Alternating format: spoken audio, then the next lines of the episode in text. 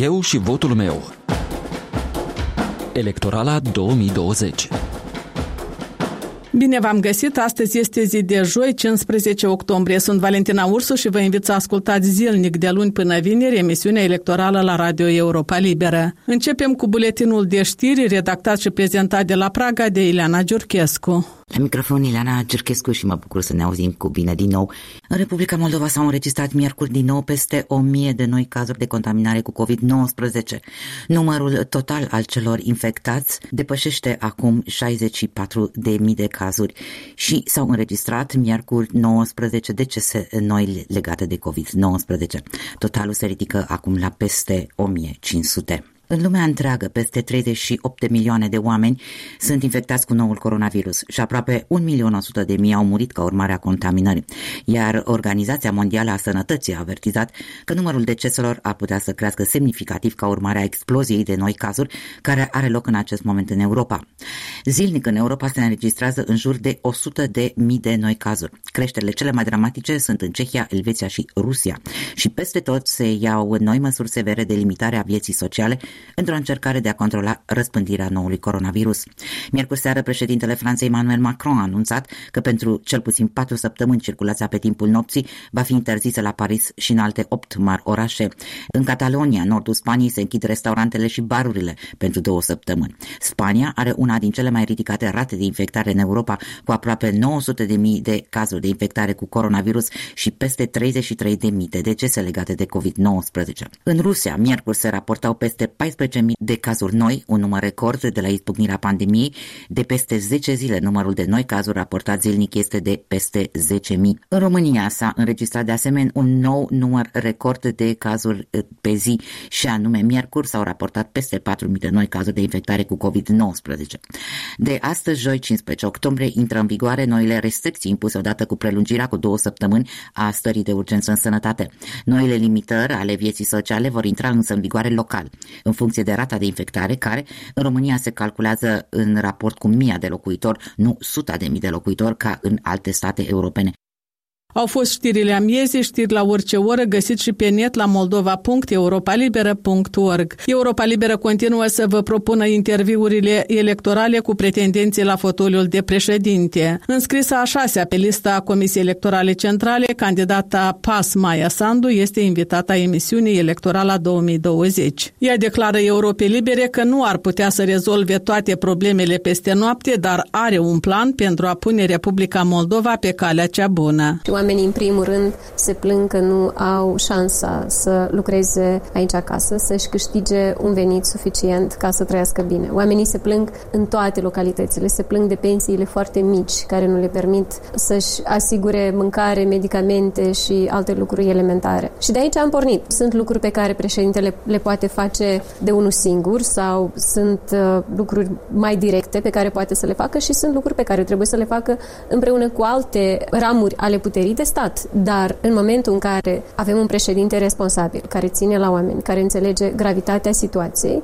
atunci aceste lucruri se pot rezolva și putem să vorbim despre exemple concrete. Eu mă angajez să aduc bani pentru proiecte în localitățile rurale. Am început acest efort în două mii nouăsprezece. În calitate de prim-ministru am negociat cu Uniunea Europeană un program pentru localitățile din Republica Moldova.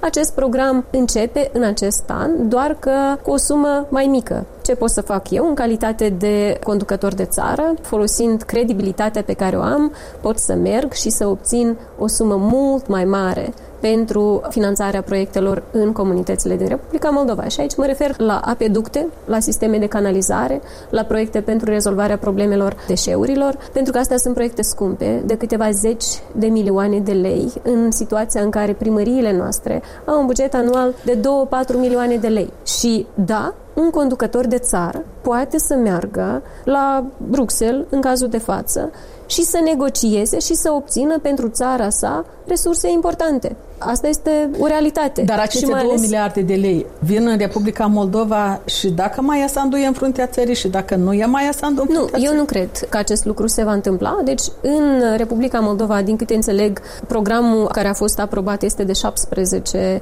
milioane de euro, deci este o sumă mai mică decât suma pe care am negociat-o eu. Uniunea Europeană a redus costul acestui program, inclusiv din cauza credibilității scăzute și lipsei progresului în implementarea reformelor în Republica Moldova. Dacă ai un conducător de țară care este credibil, atunci ai șansa să mergi să obții mult mai mult pentru țara ta. Unul dintre contracandidații dumneavoastră, Andrei Năstase, a anunțat că în caz dacă iese învingător la acest scrutin prezidențial, îl va desemna pe Alexandru Slusări în calitate de candidat la funcția de șef al executivului. Credeți că ar ajuta acest lucru dacă ați avea și dumneavoastră o candidatură pentru funcția de premier? Mă angajez să numesc în funcția de premier doar oameni onești și buni profesioniști. Avem o realitate în Parlamentul de astăzi, care s-ar putea să nu ne placă, dar asta este realitatea și ceea ce îmi propun eu este să contribui la curățarea clasei politice, să contribui la curățarea instituțiilor statului, să le eliberăm rând pe rând de toate influențele politice nocive și să consolidăm profesionalismul în instituțiile statului. Noi avem nevoie de un stat adevărat care să lucreze pentru cetățeni, care să le creeze condiții de muncă, de trai aici acasă, care să-i ajute în perioade foarte complicate, așa cum este cea pe care o traversăm astăzi.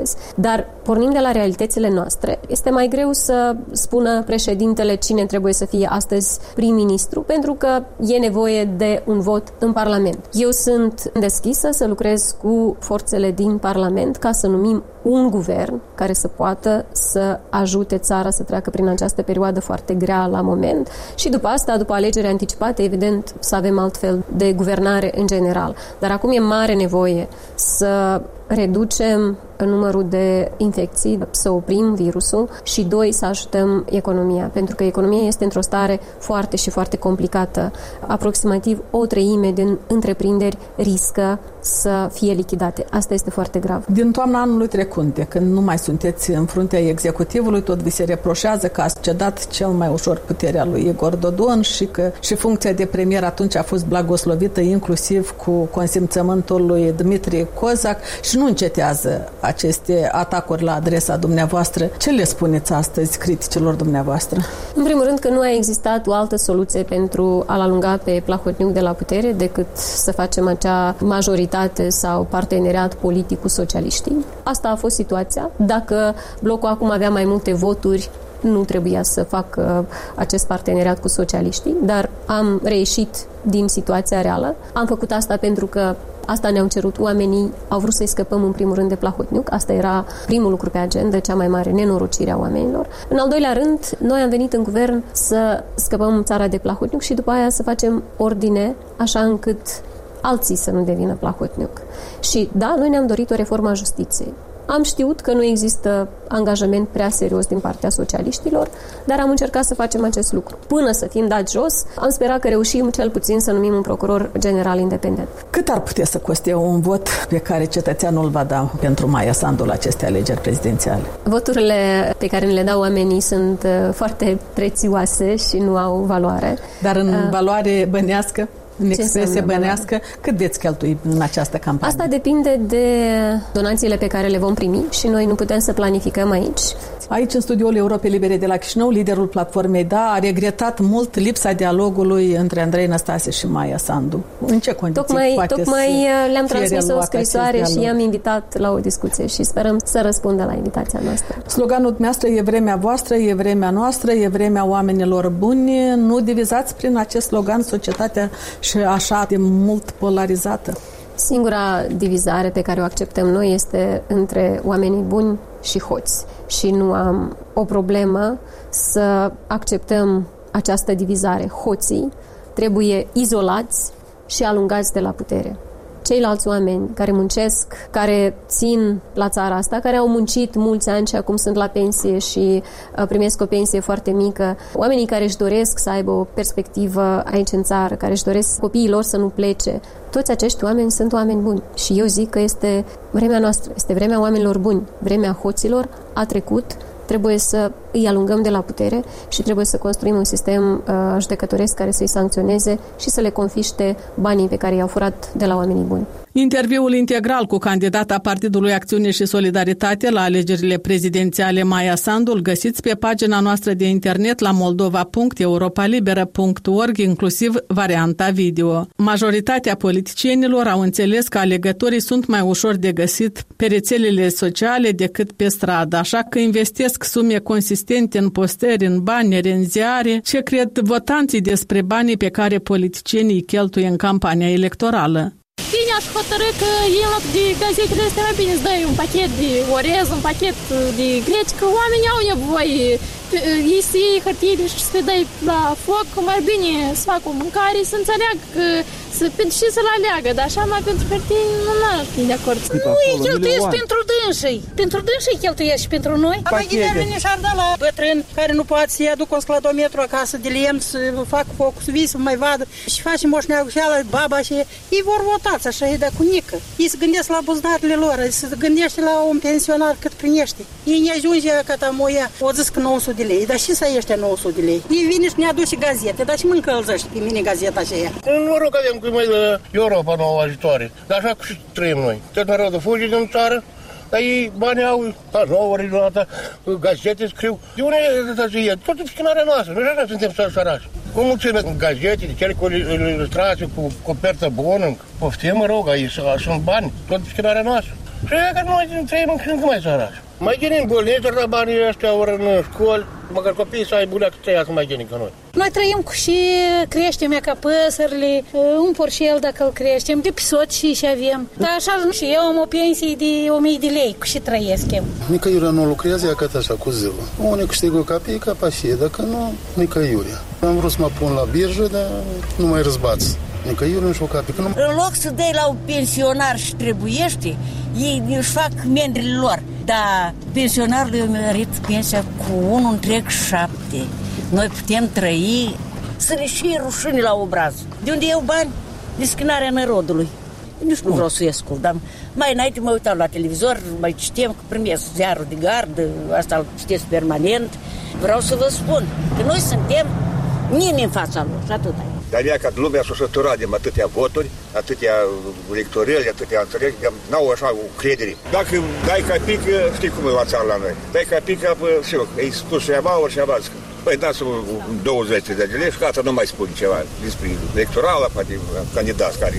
Trebuie și la noi, ca în alte țări, să conducă prezidentul, dar nu parlamentul. Când parlamentul sunt mulți și ei fiecare strag la traista lor. Fiecare trag pentru dânsul și pentru neamurile lor, dar nu pentru unul sărac și păcătos de la țară. Dar dacă așa se conducă prezidentul, unul singur conduce. Și un prezident ca să înțeleagă lumea și să ajute lumea. Tot locul e corupție, fiecare își face interesurile lor. Socot că în ziua de azi nici nu avem cine alege la noi în Moldova. Și pe final, minutul electoral oferit colegului Vasile Botnaru. Zău că degeaba l-ați dat afară pe furtună pentru accesul de sinceritate dacă voi, superiorii lui în ierarhia guvernamentală ortodoxă, sunteți exact ca el. Ba și mai dihai, dacă șaizeci și patru de mii de candidați la veșnica pomenire nu sunt suficienți ca să dați mai încet elanul prăznuirii, apoi zădarnic mai încercați să convingeți pe ceilalți alegători că vă pasă de sănătatea și bunăstarea lor. Dacă o mie cinci sute de victime nevinovate ale epidemiei, care a intrat în sistemul de ocrotire a sănătății ca furculița încinsă în tușoncă, nu-s destule ca să vă scoateți naibii de pe fețe zâmbetele bujorelnice, atunci de ce v-ar crede rudele răposaților și supraviețuitorii că un alt dezastru are să vă prindă mai pregătiți și mai competenți? Dacă spitalele bucșite nu sunt suficient de convingătoare ca să fi renunțat la spectacolul pseudoliturgic cu o certă încărcătură electorală mai și subliniată de teletransmisiuni evlavioase, atunci degeaba mai revendicați misiunea lui Moise de a călăuzi poporul. Dacă nu ați găsit nimic mai bun decât să așterneți imensa cleioancă în fața catedralei, care în loc să îi împrăștie pe oameni, i-a determinat să se burucească, cine să vă mai creadă că știți a calcula cu trei mutări de șah înainte ce efect vor avea deciziile administrative? Nu știu dacă vă dați seama, dar o mie cinci sute de morți înseamnă o sută treizeci de microbuze. Ori ați avea chef de guleaiuri dacă le-ați vedea într-un morman de fiare la fundul prăpastiei. mai înseamnă douăsprezece submarine Kursk. Oare dacă le-ați vedea cu ochii, clădite ca în tabloul lui Vereshchagin, ați găsi în sfârșit curajul să le spuneți enoriașilor să-și mai pună poftele în cui? Aici punem punct. Valentina Ursu vă mulțumește pentru atenție. Ne auzim și mâine la ora treisprezece. Eu și votul meu, o emisiune electorală pe care o difuzăm zilnic la prânz. Aici e Radio Europa Liberă.